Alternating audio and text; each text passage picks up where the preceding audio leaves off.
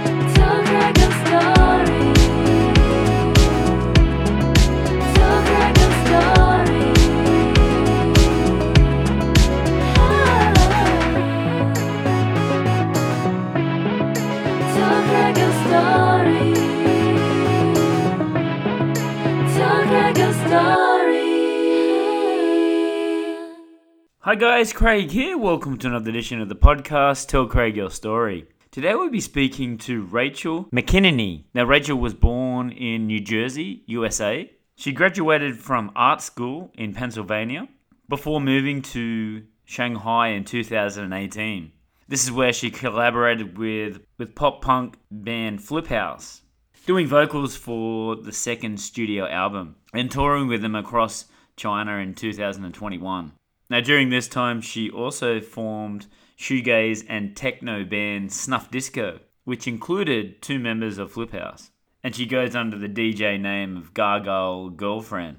Now, Rachel was a huge part of the Shanghai music scene, being in all different bands and doing all different side projects. Now, Rachel is one of the most recognized and talented musicians here in Shanghai, and we really are going to miss her. She's going to leave for Hong Kong on Thursday. But before we go, please go to our website. We're at Podbean. Tell Craig your story at podbean.com. We have a link tree there which tells you where Tell Craig Your Story podcast is streaming. We are on all the major streaming services.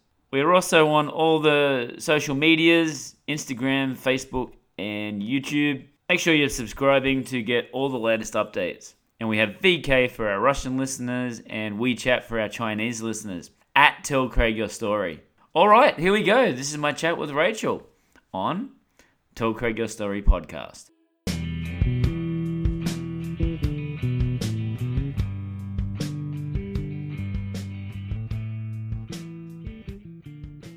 Hi Rachel, how you doing tonight? Hey Craig, doing good. How are you?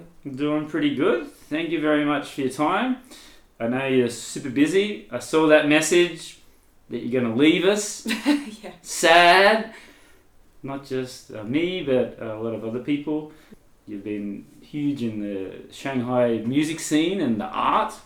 Let- Let's tell us the reasons why you're, you're leaving Shanghai. It couldn't be because of the pandemic, right? I mean, that's definitely like a catalyst of it. Hmm. I mean, when I moved here to China, I, I had nothing, no idea what China was like. So it was very random that I was coming and sort of going out in another random, unknown way. Uh, but definitely a big part of it is is to go be with my boyfriend because we Mm. were separated for nearly three years and not even able to see each other at all.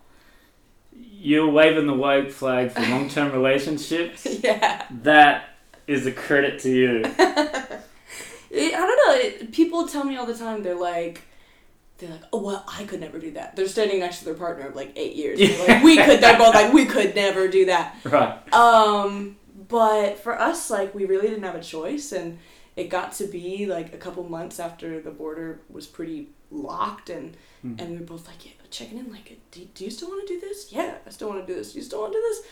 All right, well, we'll just keep checking in. Uh, and he's been just such a great support. Like every time I'm nervous for a show or like whatever the hell it is, like he's just on the phone, like go baby go, you know, Mm. like just nothing but positivity coming through the line, and so we we afford each other that, and uh, yeah, it's been magical to like when I can just talk to somebody, really get to know them, especially when the world is going through such a crazy thing. Like you're doing it together, Hmm. um, and so yeah, he's really been my rock, and and it seems vice versa as well. So it's been yeah beautiful and crazy, and people are shocked, but it seems easy to easy to us, like Mm. especially after all this time.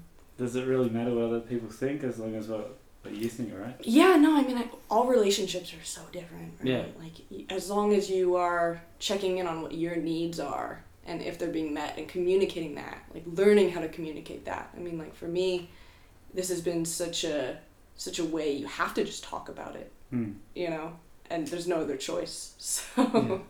And where did you meet? Were you, is it in Shanghai or was it Mhm. before that? Yeah, we met here in Shanghai um, in the summer of 2019, and we really hit it off. It was just really beautiful from the start, Mm. and um, and he would go back and forth uh, to Hong Kong and Shanghai and other places around China uh, for work, and then his family is from Hong Kong, so he went there, you know, to like to go and see his family, and then the borders shut, and and that was that. Yeah, Yeah. right. And you finally got to meet him in May, was it? Did you say? yeah, yeah. This May, uh, I was able to fly out there because they they lifted it on May first, and we were like thick into the lockdown. It was like almost two months we'd been Mm. we'd been indoors, uh, and I lived with two awesome European lads, Kieran from uh, he's Irish and John British, and uh, they were just like so fun, so fun to live with. We were playing video games all the time, just like they taught me what smashing cans meant. You know, they taught me a bunch of lingo and like just the three of our accents in one apartment. Like it felt like a sitcom all the time. they were just hilarious. So it wasn't so hard at first because you know when you're in good company and stuck, Yeah. you know, in, in an apartment with two really great dudes, um, it's easy, you know, and and they were really into music as well. So we would just like blast music and and have fun. So for you, did you want? Were you planning to sort of go to Hong Kong or go back home, or what was what was your sort of plans? Um, so it wasn't really the plan to for me to go anywhere, especially because um, the implications of going out. It was almost for sure you wouldn't get back in Mm. until everything was cleared up. And by the second one, I had a lot of commitments. I had the band, I had the events, I had like yeah. lifelong friends here, and and when it got really rough, I was like, my family was like, you can move, like you can just come back, like it's okay, like we'll help you with the money, blah blah blah blah. Mm. But like the thought of not being able to say goodbye to these friends that like Mm. we've had to forge this family here for the last like three four years, like it that was unbearable to me. Like I couldn't, I couldn't think about leaving without seeing them again. Yeah. Uh, for you personally, were you writing music? Were you doing art? Like, Yeah, in the first one, I really started to try to make my way around like DAW software because like I'm not really instrumentally talented and I've only really been pursuing music for like a couple of years. Um, it all started here. So I started to write kind of like lo-fi like synth pop in my room uh, in the first lockdown and I was writing about like a lot of love and longing because I really missed my boyfriend. yes. Uh, so some of the first songs I ever made by myself were were in that time, um, and then Snuff Disco started then too because we were able to uh, meet up in someone in Ryan's apartment, Right. And uh, and it was really funny because he would sneak us in too, like he would sneak us in on the scooter past the bow-ons because like friends weren't supposed to be like coming over to your apartment, but like Yeah. he would like put us on a scooter and a helmet and like we just, Right. we just looked like somebody else. So we would sneak in and um, and just write. We didn't have an intent to start a band. It was just me, Ryan, and Tyler, and uh, we just started messing around and and pretty like immediately we were like, "Wow, this is cool!" Like, Yeah. we really can't wait to play this for people. Uh, and it was, it was a little different to what was actually a lot different to Flip House as well. So, Yeah, Um, they had been doing Flip House for a while Yeah. before I even came here. Yeah. So Right. they already had that ground.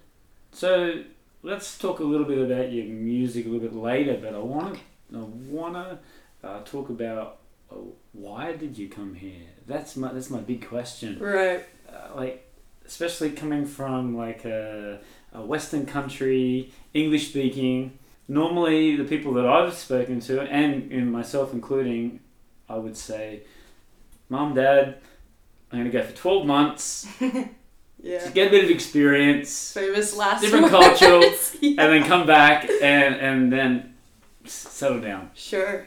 Six years later, I'm still in Shanghai. Sure. Sure. Oh, well, in China anyway. So for you, why China, and then what was the first reaction and your Oh, man. feelings?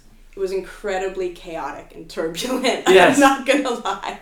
Um, so I just graduated art school. Uh, I went to a school in Pennsylvania called PCAD, and that was my first real time being away from home. Like, but I was only a state over, uh, and I studied illustration. And art school is just like fun. Like, Mm. it's just so fun. You're just creating all the time. You're trying new things. You're with creative people. Um, and when I was graduating, a lot of my friends were like working minimum wage jobs and like didn't really know what to do and like that terrified me so i was like i need to do something crazy like i need to and my parents were like yeah just come come home and like i think they were they were so like loving and protective that they just wanted to be there for me and support Mm. me. Yes.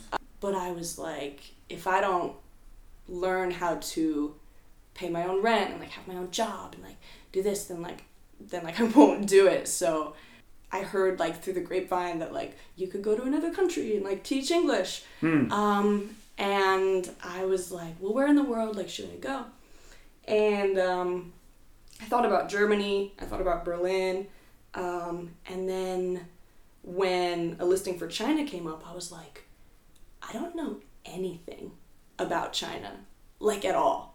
Like in the American media, like you don't. It's you're seeing more of Asia now. It's all the bad things, right? Yeah, but like five years ago, like you you picture China and like you don't even see a city. Like Hmm. when I told people I was gonna move there, people were like, like Disney's Mulan.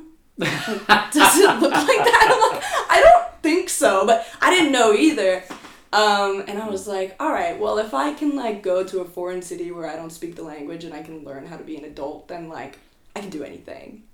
You know what I mean? Yeah, I, I can spot try on. anything. You're spot on. Um, and my family had never really lived even more around the country. Like they've always been in like New Jersey.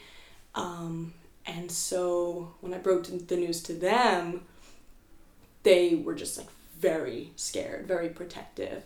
Uh, my dad was a cop, and like even though I was in New Jersey, I was never even allowed to go to New York City. You know, like far too dangerous. But um, I grew up in a very rural area, so like in my mind, like a city was like the most fun idea. Uh, so they tried just about everything to stop me from from going. Um, I can I imagine why.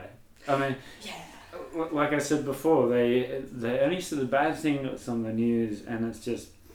But when you actually come here, when I've had family come here as well, and they go, "Oh well, Mm. that, that's not as bad as I thought it was." Uh, no wonder. I, now I understand why.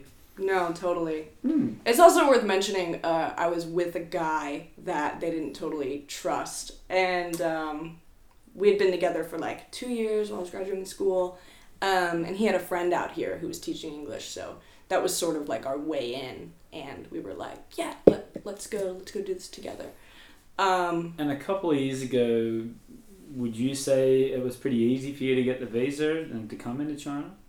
Yeah, yeah. I mean, if you um, have a degree and your background check checks out, Mm. um, that's pretty much it. And I knew that coming in with a legit training school like EF, like they're gonna do the papers right. Yeah. Because you hear those horror stories about people that accept the job, they don't know better. It's like a schwanky visa. But I knew that they would do it right because they're such a big company. Mm. Um, but yeah, it, it was pretty easy. And now I see why they they, they take like anybody.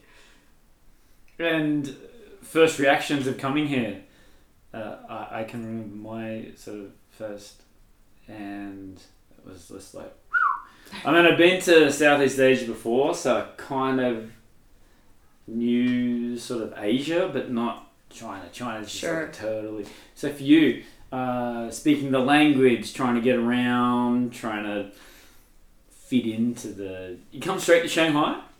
Yeah, I'd never really even been out of the country. It was my first time Okay. ha- having a passport. Yeah. Wow. Yeah. you don't go hard or go home. Like, some say it's brave, but I think I was just. I mean, just if you love the said, chaos of. I, I mean, if you said Canada or something like that, uh, yeah, okay, but China, People's Republic of China. I look back on it now and I I feel bad my parents have a kid like me, you know.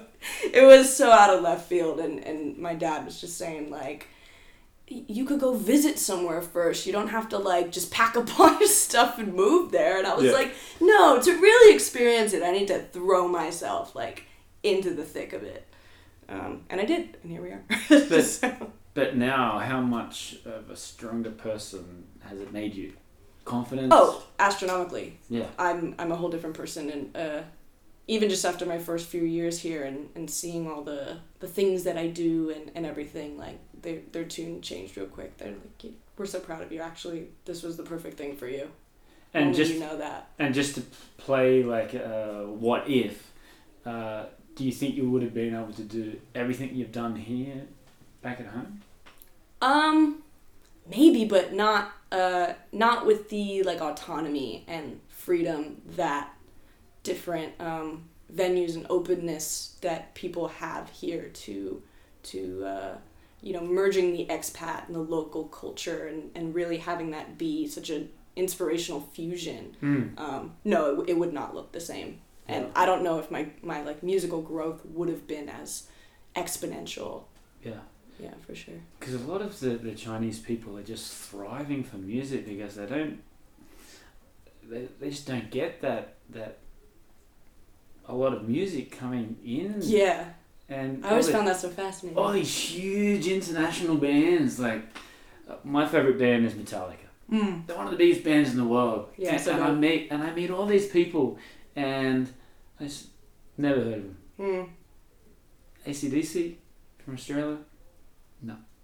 Yeah i mean before the internet it was like maybe you'd get a tape shipped over Yeah. So like in China, like I, I heard I heard a Chinese guy say like Avril Lavigne got so big, but like ten years later, they got her like first CD. Yeah. Right. You know, and then yeah. she blows up here, and it's stuff like that. It's such an interesting um, culture delay. Mm. You know. Well, Queen was an example. They brought that the movie out, the Queen, and it was winning all these awards in the U.S. Uh, Best Actor, Best Movie, and then the pressure was on. Like, hey, we've got to they got to show it in China. Yeah. So I think they cut like eight minutes of like the the gay scenes or any Mhm. sort of drug reference, and Yep. finally come out. Then all of a sudden it was like you get into a DD and then we will. and it's like they're playing Queen as if they're a brand new band, but And how cool to hear that for Yeah, the first course, time in course. like 2020. That's so interesting. so uh, I, I just I think that's great. But that, I think they have a more appre- appreciation for musicians. Yeah. How I feel anyway. So, actually, sorry, you've got a party tomorrow. Is that public or is yeah, that- yeah, yeah. Okay. Anybody can come that wants to come, you know? Yeah. Like, everyone's a friend. Yeah. it's a big space as well, so, Right. you know. Um, I'm really excited because, yeah, it's just anybody that, that wants to come can come. And it's even going to be like, uh, like open decks because I can't be DJing the whole time. I'm going to say goodbye to people. So Yeah, I, I tell right. my friends, I'm like, just bring your USBs. Like, I'm normally like coordinating shows like so meticulously, but this is like, no, let's just, let's just go. Hmm. And uh, when do you when do you plan to leave? When are you leaving? My flight is on Thursday. Right. Yeah. That's that's why I was like, It's hey, Monday. come on! I've been wanting to do this for for a while now, so it's great to uh, finally do this. So It's let's go back to uh, where you were born, U.S. Pens- were you from Pennsylvania? Uh, no, so New Jersey. New Jersey. Uh, for the most part of my life, and then I went to school in Pennsylvania. I went to college there. Um, Jersey girl, right? yeah, grew up in There- grew up in. Jersey. Uh, So tell tell us about that. And you said that your father was a police officer. yeah. mhm. How then did you get involved in sort of like art, arts and music and creating things? Like, where does this talent come from? Well, definitely uh, my mom. My dad's like pretty creative as well in his own ways, uh, but my mom was a performer in the 80s, and they, when I was growing up, like, she would always be lugging heavy karaoke equipment to bars and stuff. Right. But I was there as a toddler all the time, and, and they would throw like really awesome house parties that I would see uh, as a toddler and then growing up throughout my life. They really liked to host parties, um, the two of them. So my mom, she's she still makes music today, and she still is you know so involved in the community. So right. I totally learned all that from them, and uh, even when I was growing up and having my own birthday parties, like my mom, like it was a big deal, you know, Mm. like let's throw the coolest birthday party that your class has ever seen, you know. So like Yeah. I set up for parties here, and I I feel like all of a sudden I'm like making goodie bags for Right. my classmates. It doesn't feel so dissimilar, and I and I realized like in the past couple of years, like I've always loved doing that, Mm. and from my mom, so yeah. And uh, like like uh, growing uh, like going to school, were you artistic at a young age or like Mm. yeah, yeah. Yeah, I mean, I've definitely always drawn pictures like as soon as I could hold a crayon. Like I just never put it down. Right. And uh, and I wasn't really the best student in other areas. Like I really like writing. I like creative writing and I like drawing, but everything else was like pretty much tanked and like find out you have like crippling ADHD like in eighth grade and like meds help a little bit, but Mm. I always knew that like creativity and, and art and painting would be my path. Like I remember we had a French class in like the third grade and we learned about Van Gogh. And the main takeaway I got from that was like he died poor and depressed and sad. Didn't he chop it? Is he the one that chopped his? No. Yeah, no, he did. Tony yeah, Zero? Yeah, yeah, yeah, yeah. He made most of his paintings in an insane asylum in a span of like five years. He had never held a paintbrush until this like span of creation. Uh, but we learned about that in, in elementary school, and I remember being like, well, that's my fate. I'm gonna Right. die a poor creative, but it's just art is what I like to do. So that's just so everything's been an upgrade from being penniless. Yeah. But, but that's the thing about like uh, you listen to interviews of other uh, musicians that are very successful, and they said even if I wasn't successful, I'd be still a, a poor Yeah. artist, Yeah, yeah, yeah. still doing my painting or still uh, writing music. Mhm. Just as long as I could pay the bills, then that's okay. Just a fortunate that You just need in to the do right it. time. Yeah. Um, and I had always liked music, but even when I was a teenager, my mom was like, "Surprise! I got you guitar lessons." I was like, "I don't want to play guitar." I, I didn't want to make music for the longest time, up until I was like twenty three. I I heard some music in just the state of my life where I'm about to uproot and move somewhere else, and I think like it hit me in this way where like I heard a couple different like folk artists and stuff, and I was like, I need to be able to communicate like this. Hmm. And just like that, it was like I needed to do it like as badly as I needed to breathe. And I was like, oh, but I'm starting so late. I'm 23. I, I can't play piano and I can't play guitar. Like, I felt like doomed at the start a little bit, but then I was like, I just need to do it. I need to mess Yeah. around. So you were playing. You, you said you were playing guitar and your piano. Was that it? Badly. Yeah. Yeah. But were you uh, like were you always confident in going up on stage and sort of no. No, no, no. Not even public speaking. right? So when did that sort of change? Um, When you come here? Yeah, I came here and I was making stuff on my computer, but I wouldn't even post it. Like I was so shy to even post it anywhere. Um, and I had moved here with um, with a guy, as I mentioned earlier. And our first six months of living here, like things got really turbulent with our relationship or just like cohabitating. Um, and it got physical one night. And uh, that was really hard, but that same week I met Ryan because he had just made a post on Reddit where he was like, "Oh my, uh, one of the, one of the people in our bands like hurt his back. Can would love to have like a female singer like come and write some stuff." Um, and I just met him that week, and then that horrible thing had happened, and I realized that I had to get away from this person. I had to get away from the apartment, like live somewhere else. And Ryan was like, "I got you. Like, that sucks that that happened to you. Like, come hang out at practice." Uh, so when things were really, really hard, I remember him just being like, "Come hang out at Flip House practice," and I would go to C's and sit on the couch and watch them practice, and those were the couple hours out of my day that weren't so spirally and felt so alone.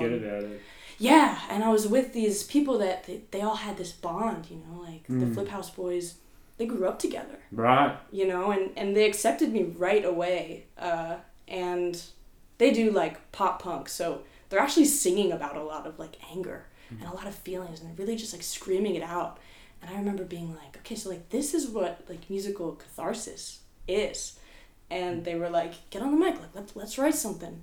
Um, and the first song I wrote with them was about, you know, sort of finding yourself in a domestic violence situation and how, how confusing that all is. Um, and then I was like, I love this. it feels so good. Yeah. It feels so good. Um, so yeah. So I come in a little bit late with the music scene as well, and when I watched Flip House play, they would do like maybe three or four songs, and then you would come on. And I was like, "Are you in the band? Are you just jamming with them, or Right. Well, I mean, from this moment, they sort of like adopted me in a, in a weird way. I, I didn't have many friends when when that shit went down, so uh, they just sort of took me under their wing, and we wrote that song, and they were like, "Rachel, you, you gotta you gotta perform your song." Right. And I remember the first night we were gonna perform it at Union Time, like I was trying to get myself out the door and like I had a panic attack and I was like I can't be on stage. Like this is so Mm. scary. This is so terrifying. I've never done it before. We practiced the song a bunch in that little room but like to really bring it to people and like especially I'm singing about something that was so traumatic to me.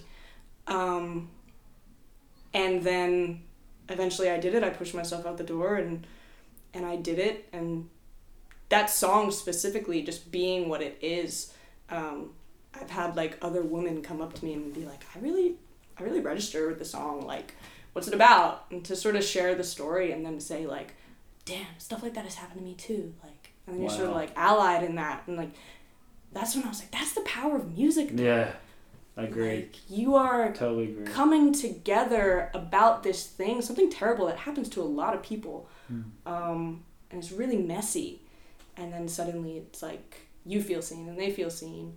And at the end of the day, you're together with your with your mates, just like doing what you love. Yeah. So they showed me how to do that and how to how to be on stage and how to be there like as a unit and like I owe them everything for that. Like literally everything. Yeah, that's really really cool. I want to speak a lot more about Flip House a little bit later. Sure.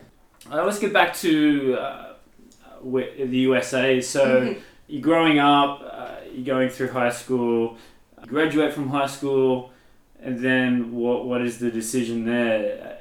Did you always sort of want to do something in the arts field, or tell us about why you sort of chose that? So I was in Jersey and we had grown up, I'd grown up on like a horse farm, me and my sister and my parents. When it was time to sort of choose a school, I always knew that it would be art for me or illustration, uh, painting. So I saw a couple of schools and then I chose Pennsylvania because it wasn't too far from home and I think my parents didn't want me to go too far. So, so I went there and uh, it was cool because like you didn't have to be in a dorm like you had your own apartment and you got apartments with people so that was really cool to live on your own for the first time. And not only that but like in a house of other artists. Yeah. um, so that was so cool because there are other painters that also have like a skull drawing do it too and like a warrior painting do it for and like, so it was really cool because I met um, I fell into a group of like juniors and seniors when I was a freshman. And um, I moved into their house and they were like really like rough and tumble kind of guys but they were like they were like so good at painting.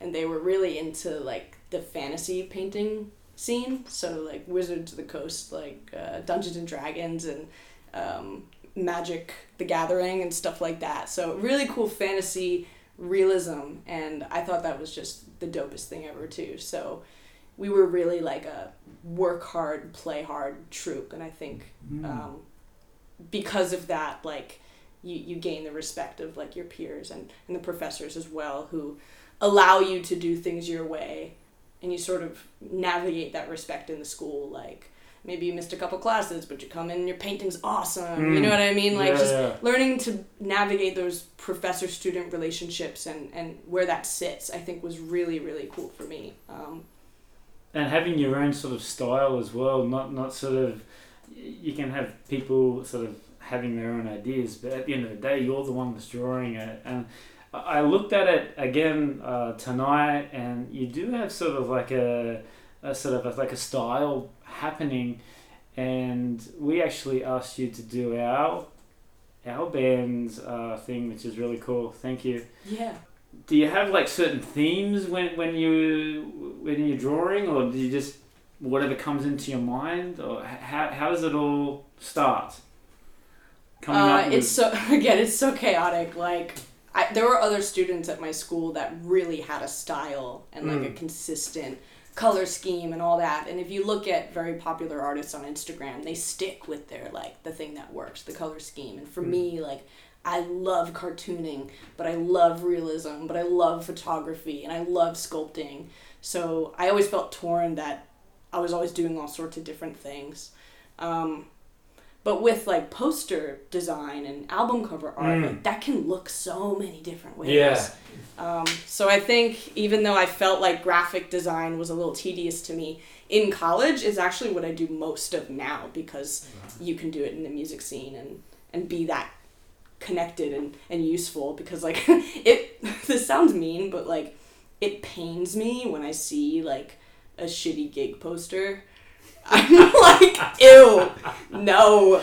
And I know that like not a lot of people have the resources or like can do it themselves, but like I just want to make it look awesome so people want to go. yes. You know what I mean? Like it's a And- cool challenge. And that was the thing, like when you, you did it for hours, uh, I saw the black and white, and it's like, yeah, it's really cool.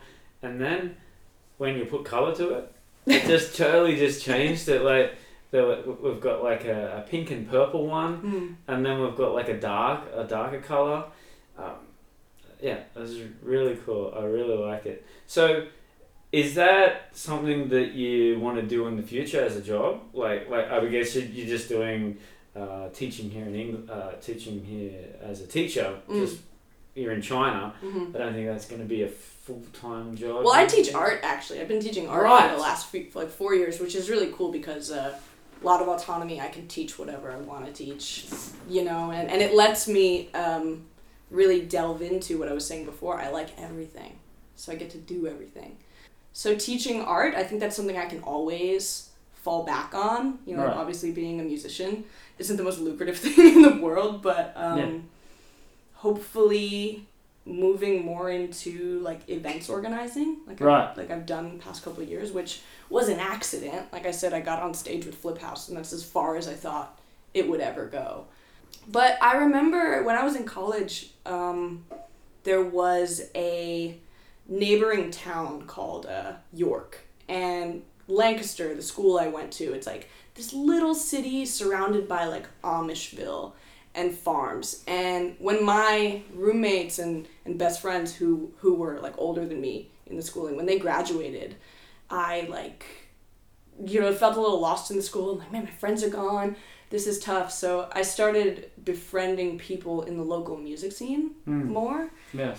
and there's uh there's specifically a band that I befriended called Analog Watts and they became my good friends and they uh one of their parents had this dairy farm out in York this like big dairy farm in this townhouse and like their parents were never there so they would throw these like basement shows Right. these like DIY basement shows where everybody would come.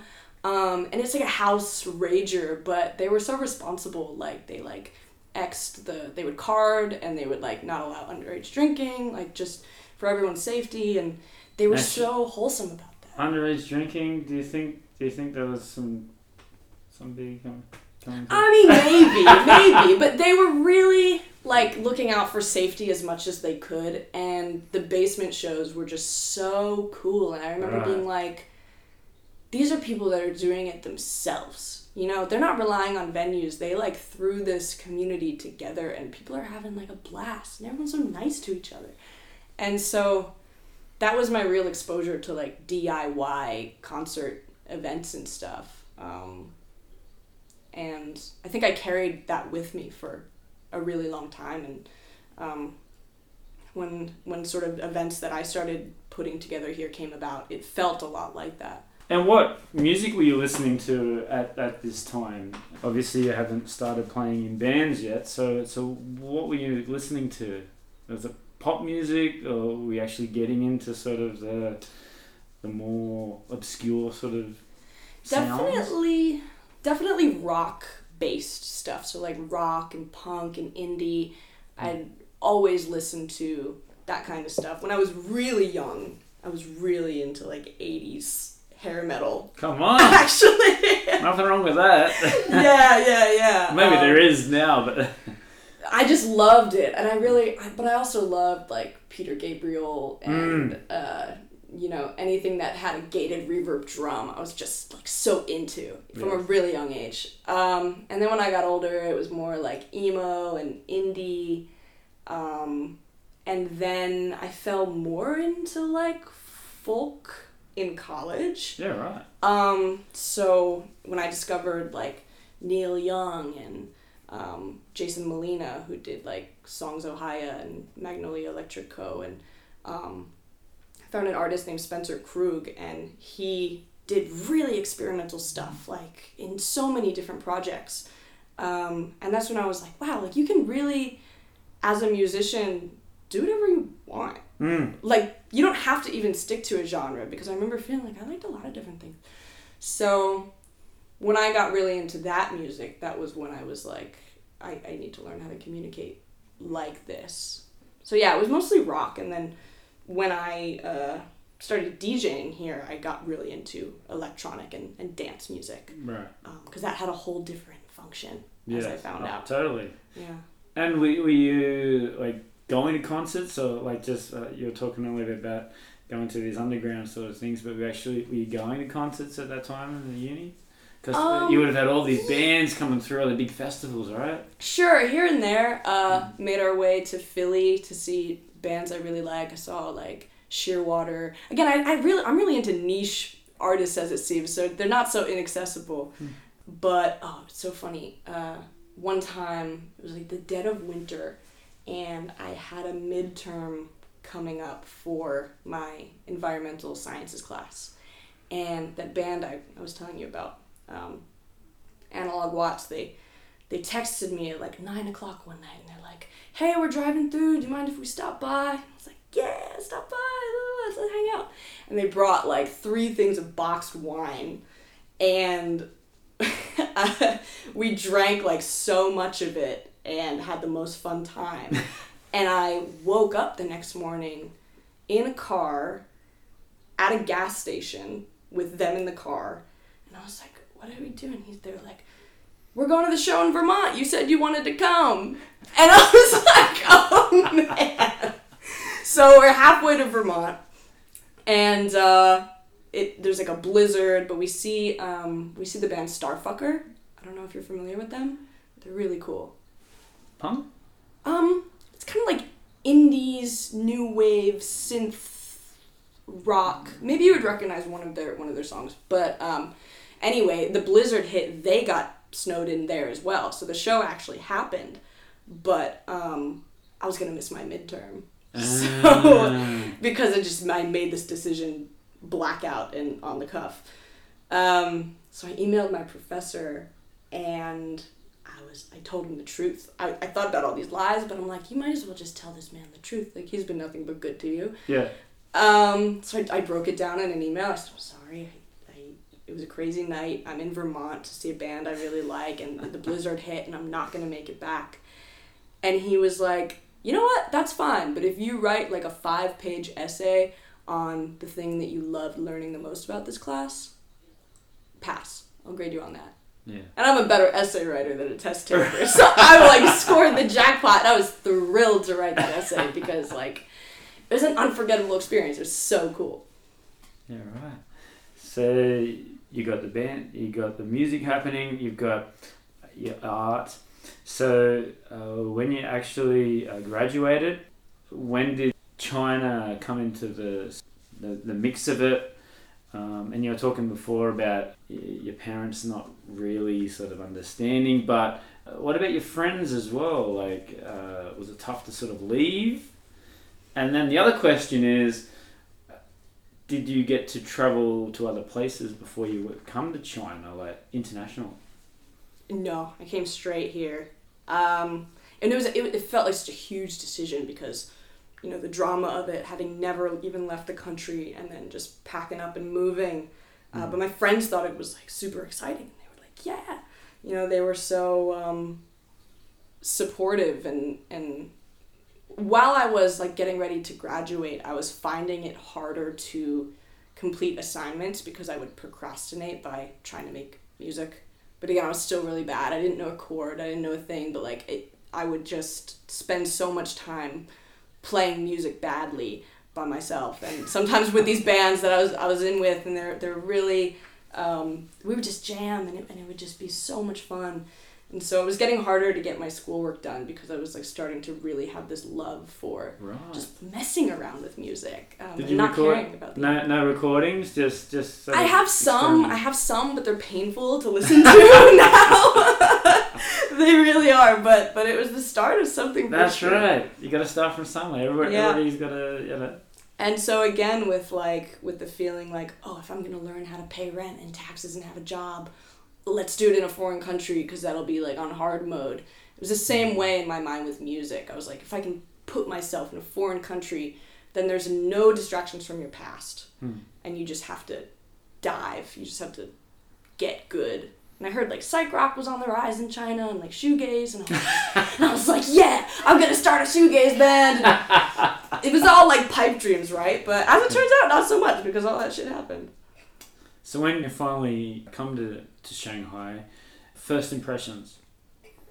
Wow. Um just really exciting off the bat because it's such a futuristic Hmm. city. Agreed. Again, like nothing like you heard about or were prepared for. Again, like people being like Disney's Mulan, like Yeah. villages. And, but you come you, you come at the right time. 2018 was like the a great time Yeah. for Shanghai. Yeah, bands were coming It was in. pumping. Like Mhm. everything was just Yeah, it was awesome. Hmm. It was really cool. So immediately all the the party scenes and I remember my first night out. Uh, I went to this place called Zapata's. It's since been closed, um, but I went out and we sat with a bunch of my friends' friends and yada yada yada, and it was a table of like ten people, and I got drunk, and then I had this moment where I heard like 10 different accents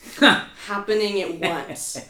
And I've never been at a table with 10 different people from 10 different places. mm, You know, like Jersey's really not that mixed. And so it made me so emotional. Like, I Mm. just started sobbing. And my friend was like, Are you okay? And I didn't know how to explain that, like, here I am in this global city where it's just so alien to me. mm, And all the people at this table have something in common. We all came here yeah. you know, and we all just want to have a good time. So everybody's nice to each other, you know, like all the strangers are just you automatically have a lot in common because you're here.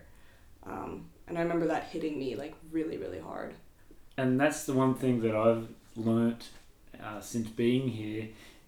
All the communities, it doesn't matter if it's like the gaming community or the com- comedy scene or the music scene or the different sort of styles of music, they've all got this really close. Yeah. Uh, because we're all here, like we're trying to survive in in in, Ch- in China, and you know we're all in the same sort of situations. Our mm-hmm. families are so far away, so you sort of like Totally. grab onto them, and Totally. you said uh, the Flip House guys uh, picked you up Yeah. when, when you were down. So I really think that's one thing that is great about one of the great things about the Shanghai environment living here. But uh, how is your Chinese? What, what are some of the things that you've sort of learnt uh, being here in China, like with the Chinese culture? Yeah, I mean, that's the other thing. Like, when I first landed, obviously a lot of different things were overwhelming. Mm. Um, learning how to take transportation and, and getting from A to B. You know, like, I'd never even been on a metro system before. Did you learn any Chinese before you come? No, no. but the thing is, like, when I I remember the first couple weeks I was here, I wa- I was really stressed out. I did something wrong at my job, you know, and like that's what is allowing you to be here. So like, don't mess it up. And I and I went outside and I was crying, trying to get home, and I didn't know which bus to get on, and I was crying, and this this Chinese, this old Chinese lady, like came up to me, and it was pouring rain, and I didn't, I didn't have an umbrella, and she came up to me with her umbrella, and she put it over me, and was trying to comfort me and tried to understand what was going on. But she was speaking just Chinese, and, and I'm trying, I'm typing in the translator like I don't understand, yada yada, but I need to get on this. And she like it's as if she threw away her schedule and was like, I'm gonna get this girl on the right bus. You know, and in like Philly and New York City, like that doesn't happen. so that like really caught me off guard because she knows I can't even speak to her and she's like made it her mission to like get me where I need to be. And I've had a lot of experiences like that and I'm like, wow, Chinese people are just so um, patient with that. I don't know if I would have been Yeah. that patient, vice versa. And like it's been that way for a long time. Like they know that either we just got there and don't know the language or just never really learned it and still they don't they don't even like roll their eyes at you like that surprises me but how beautiful is that you know Yeah. Have you done some uh, travel outside of Shanghai? Have you been to? yeah yeah um i went to outside of like china specifically too i went to uh, thailand um, which was really really cool i went to an amazing um, electronic festival with my boyfriend Right. And it was so cool. It's called Wonderfruit, and um, on top of having incredible acts from all different genres, their um, their ethos is like no single use plastic on the site. All the food is like local farms that come in and set up stands, and like you get it on like banana woven plates and, and chopsticks and all that. And it was just so cool and uh, really wholesome. Um, Inner Mongolia, we went to a really cool techno festival out there. Yeah, I saw like a photo where you were just like in the desert, Mongolian desert. That was crazy too because um, a friend of ours, a Chinese friend, Adriana, she came to us one day and was like, "There's this festival going on in Inner Mongolia," and I'm like, "Cool. Do they have like a website or like photos?" She's like, "No, there's no advertisement." and we were like, um.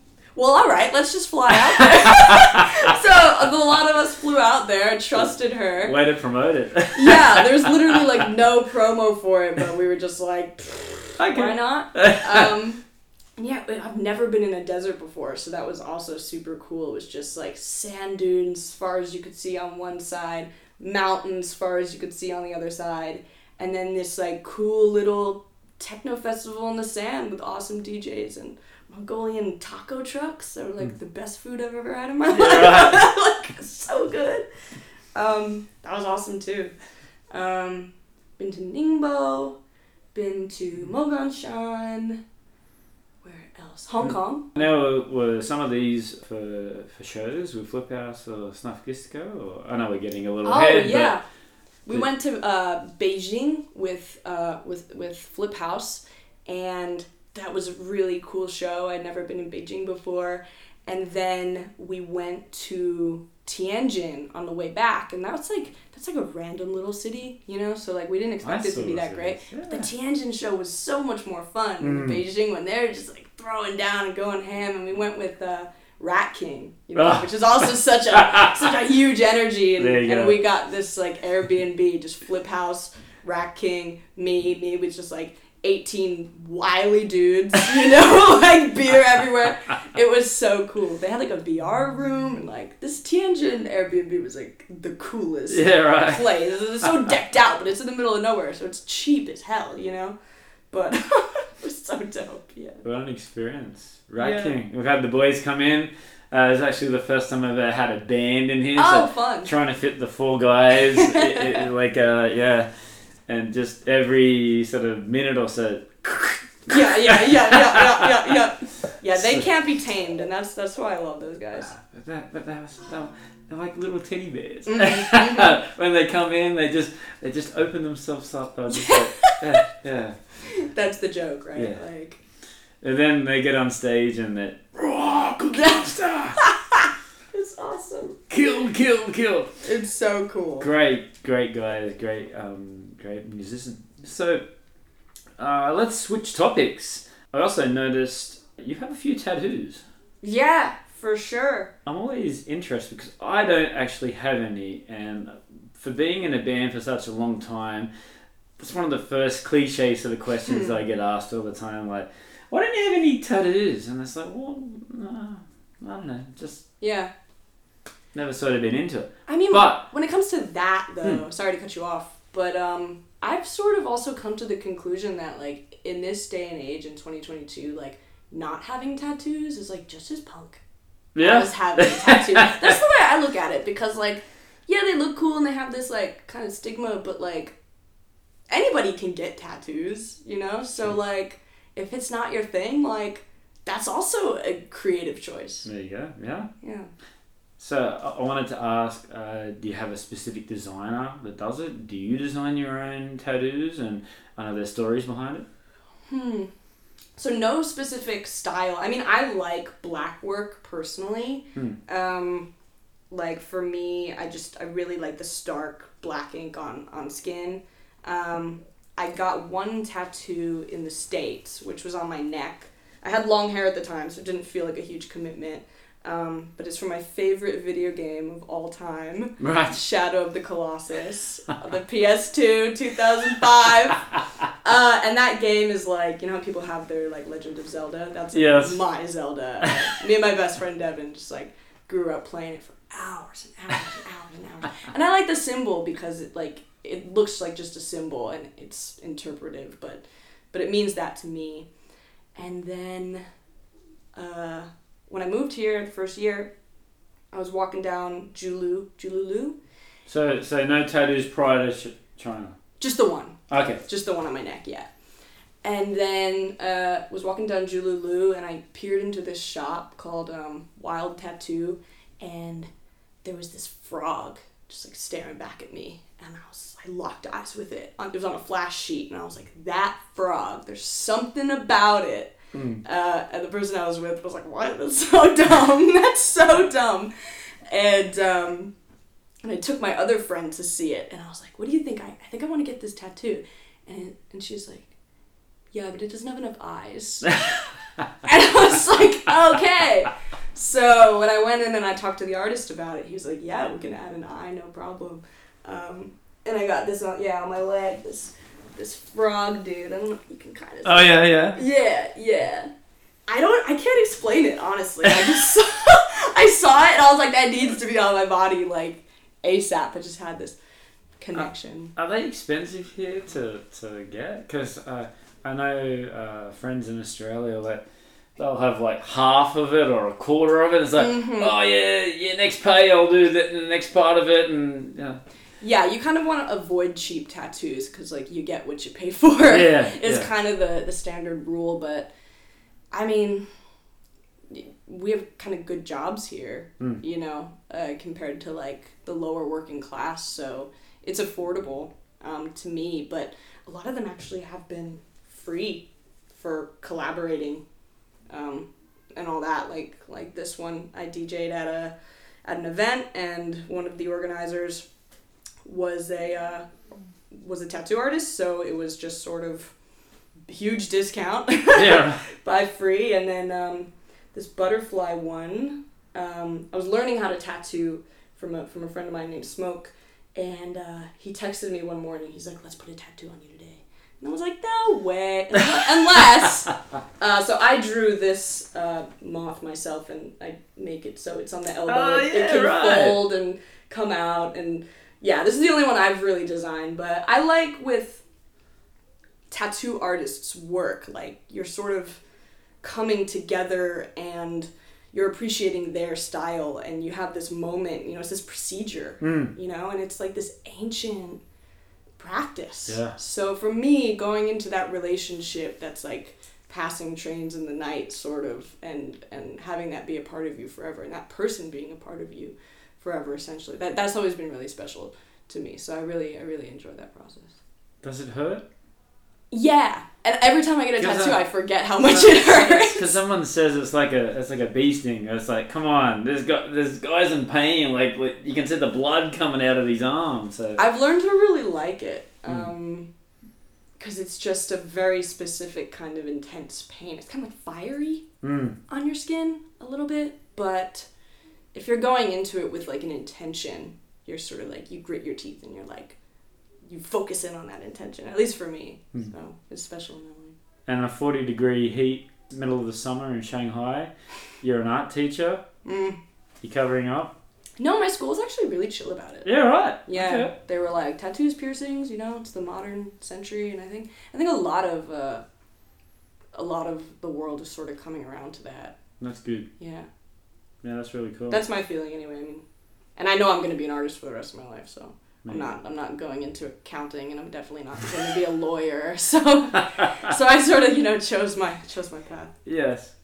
大家好，I'm Bala from Bala Simple Chinese School.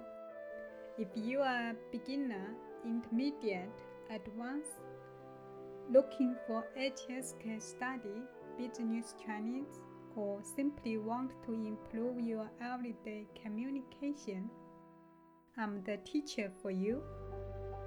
Come and join me for a free trial class at Bala Simple Chinese School.